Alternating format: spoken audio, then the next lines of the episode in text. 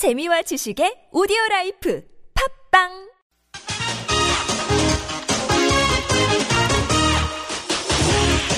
열린 아침 김만흠입니다. 3부 시작합니다. 열린 인터뷰 두 번째 시간인데요. 정부가 어제 투자 활성화 대책을 발표했습니다. 이슬람권의 음식 문화인 할랄과 유대교 음식인 코셔 산업을 육성하는가 하면 음성화된 반려동물 시장을 미래 신산업으로 키우겠다는 내용도 포함되어 있습니다. 하지만 정부가 기대하는 투자 효과가 나올 수 있을지 특정 종교의 반발을 사는 건 아닌지 여러 우려도 나오고 있습니다. 오늘 이 내용 좀 자세히 짚어볼 텐데요.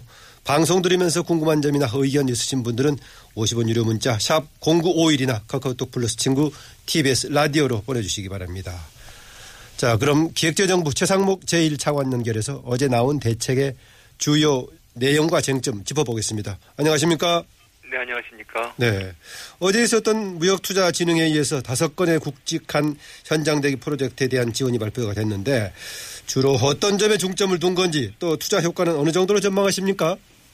네, 그 현장대기 프로젝트라고 하는 것은 이제 기업이 이제 투자하고자 하는 수요는 큰데 어떤 규제라든지 행정 절차상의 애로 때문에 이제 투자가 늦어지고 있는 그런 사업을 이제 지원하고자 하는 것입니다. 그래서 이번 대책에는 이제 의정부의 이제 복합 문화 단지를 조성하는 내용하고 그다음에 이제 천안의 화장품 복합 단지를 조성한다든지 네. 그다음에 경남의 로블랜드를 조성한다든지 그 융복합과 그 서비스 분야 투자에 중점을 두고 있습니다. 그래서 이제 전체적인 투자 규모는 의정부 복합문화단지의 경우에는 1.7조 원. 그래서 다섯 개 현장 대기 프로젝트가 어제 이제 발표가 됐는데요. 네. 모두 총 규모가 3.6조 원의 투자 효과를 기대합니다.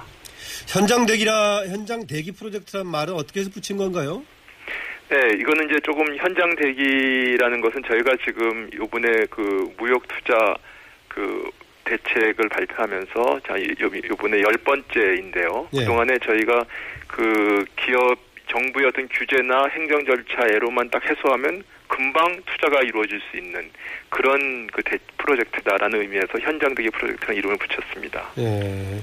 이번이 이제 10차 투자 활성화 대책이라고 했는데 무엇을 기준으로 열 번째였습니까? 어, 대통령을 모시고 저희가 이 정부에서 그 무역투자진흥 회의를 했습니다. 그게 열 번째 회의다 이런 말씀드립니다. 아, 박근혜 정부 들어와서 대통령을 모시고 그동안 회의를 했었고 아홉 번 했었고 이번이 열 번째였다. 그런 얘기입니까? 네, 그렇습니다. 아, 그런데 그동안에 아홉 차례 이제 투자 활성화 대책을 통해서 발굴한 현장 대기 프로젝트 아직은 절반 이상이 미착공 상태다 이런 지적도 있더라고요. 잘 진행이 되고 있는 겁니까? 네, 지금까지 한 저희가 이제 발굴한 게 60조 원 규모의 37건의 투자 프로젝트를 발굴을 했습니다. 그래서 그 중에서 이제 한 30조 원 정도가 지금 이제 착공을 했고, 4건이 준공까지 완료가 되었습니다. 그래서 미착공된 게 18건 중에 있는데, 그 중에 8건은 올해 하반기, 그 다음 10건은 내년 이후에 이제 순차적으로 착공할 예정입니다. 그래서 이 부분들은 저희가 여러 가지로 그 창의적인 대안을 마련하고 또 여건 변화에 따라서 처음에 저희가 생각했던 것보다 새로 다른 또 애로사항이 발견된 것도 있습니다. 네. 그런 것들을 저희 찾아내 가지고 최대한 그 투자 효과가 이- 나올 수 있도록 노력을 해 나갈 계획입니다. 어, 효과는 나중에 나올 수 있겠지만은 정부가 주도해서 추진하는 데게 일정은 언제까지로 돼 있나요? 어, 일정은 시- 일단은 그 나머지 19, 그러니까 60조 원 이제 30 건, 37건인데요. 예. 이 중에서 지금 미착공된 거 아까 말씀드린 것처럼 그 중에 한 반 정도는 올해 하반기에 착공 예정이고요. 나머지는 내년도로 지금 잡고 있습니다. 아, 그러니까 지금 대부분의 계획이 박근혜 정부 이내에 지금 설정돼 있는 겁니까? 네, 그렇습니다. 예. 또 다섯 개 분야의 신산업을 육성하겠다는 내용도 담겨 있는데 이슬람 음식 문화 할랄 또 유대교 음식인 코셔 시장 육성하겠다는 내용이 눈길을 끄는데요.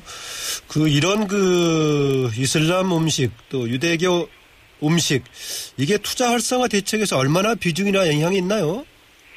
네, 그러니까 저희가 지금 이제 할랄이나 코쇼 시장 같은 경우에는 이제 이 청취자 여러분들은 잘 모르시는 분도 있겠습니다만은 예. 그 1년에 10% 이상 빠르게 성장하는 신시장하고 신산업입니다. 그래서 이게 중동뿐만 아니라 북미라든지 유럽에서도 많은 이 소비층이 있- 있어서 이게 웰빙 시장으로 전 세계적으로 인식이 되고 있습니다. 예. 그래서 이제 이 시장을 우리가 공략을 하자. 그래서 이제 호주나 일본 같이 무슬림 국가가 아닌 나라에서도 이런 할랄 코쇼 시장에 대한 개척에 많은 지원을 하고 있습니다. 그래서 이번에 이 대책의 내용은 주로 이제 한라식품과 화장품, 컨텐츠 등을 이제 그쪽에다 수출하는 거에 중점을 두고 있습니다. 그래서 이제 중동 시장 개척을 위해서 인증 지원을 한다든지, 그 다음에 식품, 그다음에 화장품, 컨텐츠 등의 여러 가지 맞춤 지원을 하겠다 이런 내용들입니다. 네, 박근혜 대통령 전에 중동 방문하기 전에도 한랄 식품 관련 얘기가 우리 정부에서 나왔었습니까? 어, 그 전에는 뭐 간혹 있었으면 이렇게 이제 집중적으로 관심을 가지진 않았던 걸로 알고 있습니다. 네, 이게 이제 음식입니다만 그래도 이제 이슬람 음식 이런 뭐 얘기가 나오다 보니까 혹시 또 기독교의 반발 같은 거 나올 소지도 있는데 특정 종교를 네네. 너무 지원하는 거 아니냐라는 것인데 이런 비판 여론에 대한 대비책 있으십니까? 네, 일단은 뭐 인식의 변화가 필요하다고 생각합니다. 이 부분은 이제 종교적 차원이 아니고요.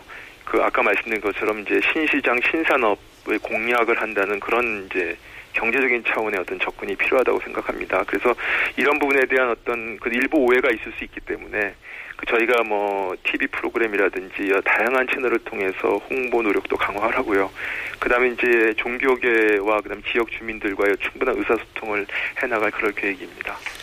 예, 다른 얘기인데 얼마 전에 그 이른바 강아지 공장이 사회적으로 큰 논란이 됐었는데 저도 뭐 집에 민꼬라는 강아지 한 마리를 키우고 있는데요. 어, 반려동물을 키우는 인구가 많아지면서 동물 산업을 육성한다 이런 내용도 포함되어 있어요. 어떤 의미가 있는 네. 겁니까? 네, 뭐 지금 반려동물 보유 가구 비중이 늘어나고 있습니다. 그래서 지금 2015년 통계를 보면 21.8%약 1천만 명 정도 되신다고 나와 있는 통계에는요. 네. 이렇게 이제 높은 사회적 관심에 비해서는 정책적 관심은 좀 적었던 것 같습니다. 그래서 이번에는 처음으로 이런 그 반려동물에 대한 종합적인 대책이 마련되었다라는 데 의미를 둡니다. 그 주요 내용은 그 반려동물의 출생이라든지 유통 단계 관리 체계를 정비한다든지 그다음에 이제 동물병원, 그다음에 펫 용품, 의약품, 동물보험 이렇게 관련 산업의 활성화를 추진하기로 했고요. 그다음에 이제 반려동물을 보호하면서도 관련 산업을 체계적으로 육성하기 위해서 반려 반려동물 보호 및 관련 산업 육성에 관한 법률 제정도 추진하기로 했습니다. 네, 바로 강아지 공장하고 연관된 번식업을 이제 신고제의 서가지로 바꿔서 관리를 제대로 하겠다라는 것인데 네네. 바람직해 보이긴 합니다만은 이게 동물 보호보다는 너무 산업의 관점에서 봐서 좀 산업 육성에 치우친 대책 아니냐 오히려 잘 보호하고 관리한다고 하더라도 산업으로만 흐르다 보면 이게 유기견 수도 더 늘어나지 않겠느냐 이런 걱정도 있습니다. 네, 근데 이번 대책에는 이제 산업 육성 부분도 있고 보호 부분도 다 나와 있고요. 그다음에 그 산업 육성이라는 게 결국은 이런 어떤 보호와 상충 관계가 아니고 보완 관계일 수도 있습니다. 네. 그 저희가 이제 연관 산업이 발전을 하게 되면 반려동물의 어떤 보호나 복지 수준도 향상이 가능하다고 생각하고 있는데요. 예를 들면은 이제 주인이 없을 때 자동 급식을 하거나 또 운동이 가능한 만약에 IT를 기반으로 한 펫케어 제품이 개발되어 있는데 이거 이 경우에는 이, 개, 이 제품 때문에 혼자 남은 반려동물의 어떤 스트레스가 줄고 또 운동 능력도 향상되지 않겠습니까? 네. 이렇게 되면은 이런 산업도 발전되면서 반려동물의 보호 복지 수준도 올라갈 수 있을 거라고 생각이 들고요. 그러니까 양쪽 보완 관계라고 볼 수 있고요. 그다음에 이번 대책에는 이런 그 산업 발전뿐만 아니라 아까 말씀드린 거 하신 것처럼 반려동물의 어떤 생산업을 허가제에 도입을 한다든지 그다음에 동물 학대에 대한 처벌을 강화한다든지 하는 반려동물의 보호 수준을 높이기 위한 방안도 같이 포함되어 있습니다. 네, 그 1인 가구가 늘고 또 투기 수요가 감소하는 만큼 부동산 서비스 기업이 나올 수 있도록 기반을 조성한다 이런 내용도 포함되어 있죠? 네네. 이거 구체적으로 어떻게 활성화시킬 생각이신가요? 네, 그 지금 말씀하신 것처럼 이제 주택이 소유에서 거주로 이제 바뀌고 있지 않습니까? 주택에 대한 인식이. 그래서 이제 선진국형의 어떤 체계적이고 종합적인 주거 서비스가 지금 우리는 좀 부족하다 이렇게 생각하고 있습니다. 그래서 이에 대해 종합적인 부동산 서비스 산업 육성을 할 필요가 있어서요.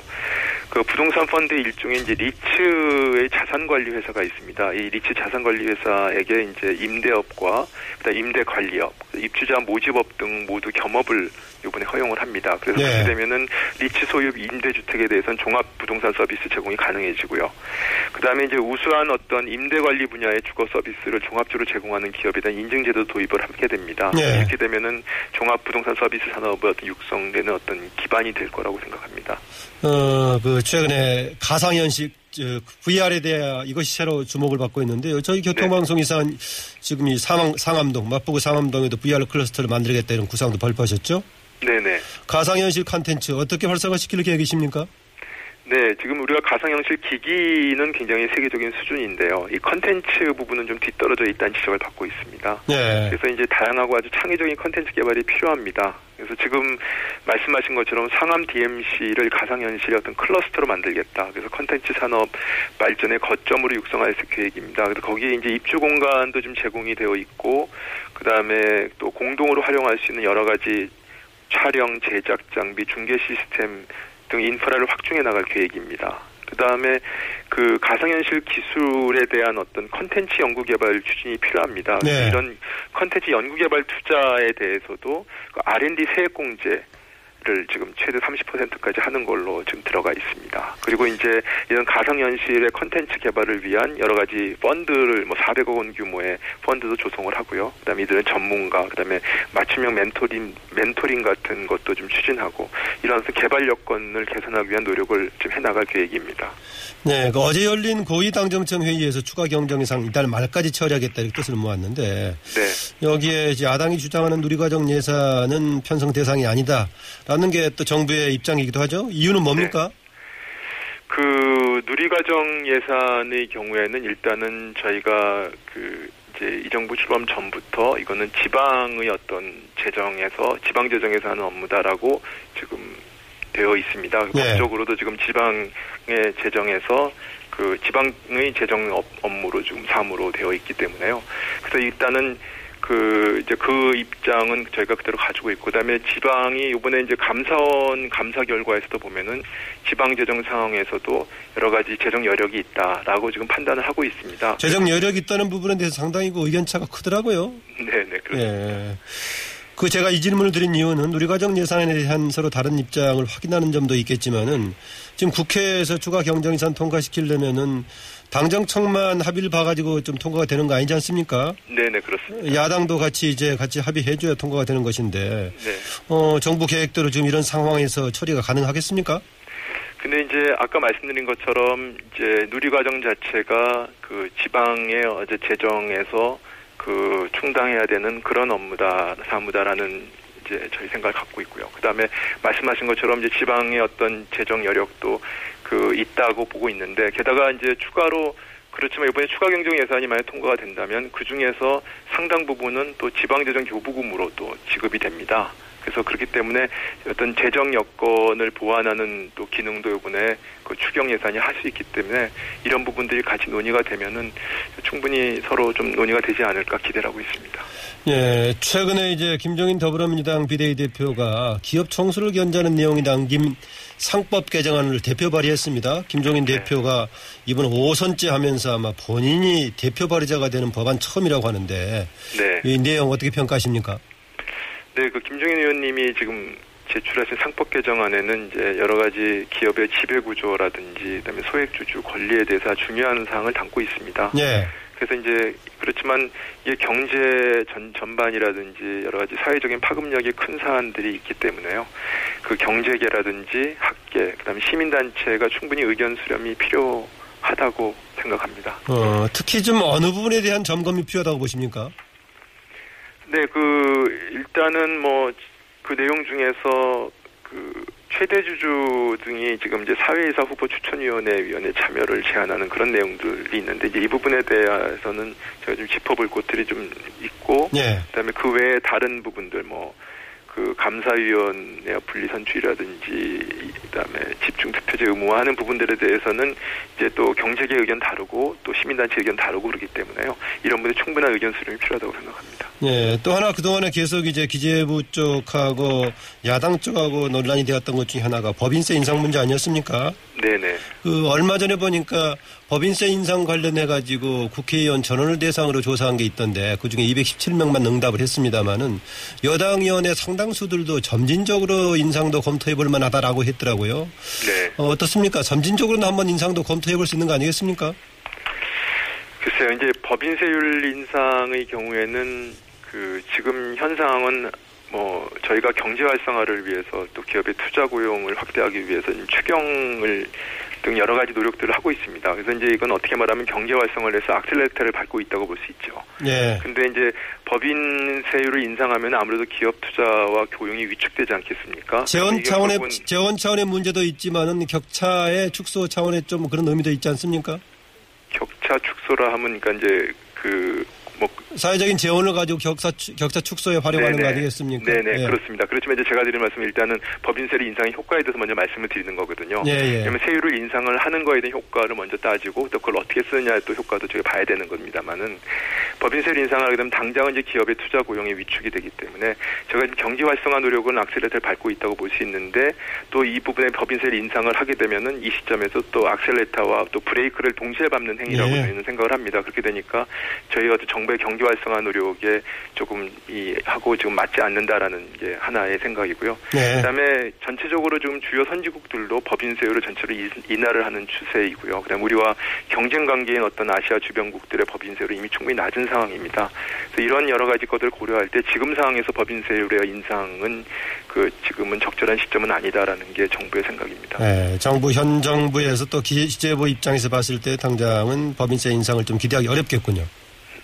네, 또 정부의 입장은 그렇습니다. 네, 오늘 말씀 고맙습니다. 네, 네, 감사합니다. 네. 지금까지 최상목 기획재정부 1차관이었습니다.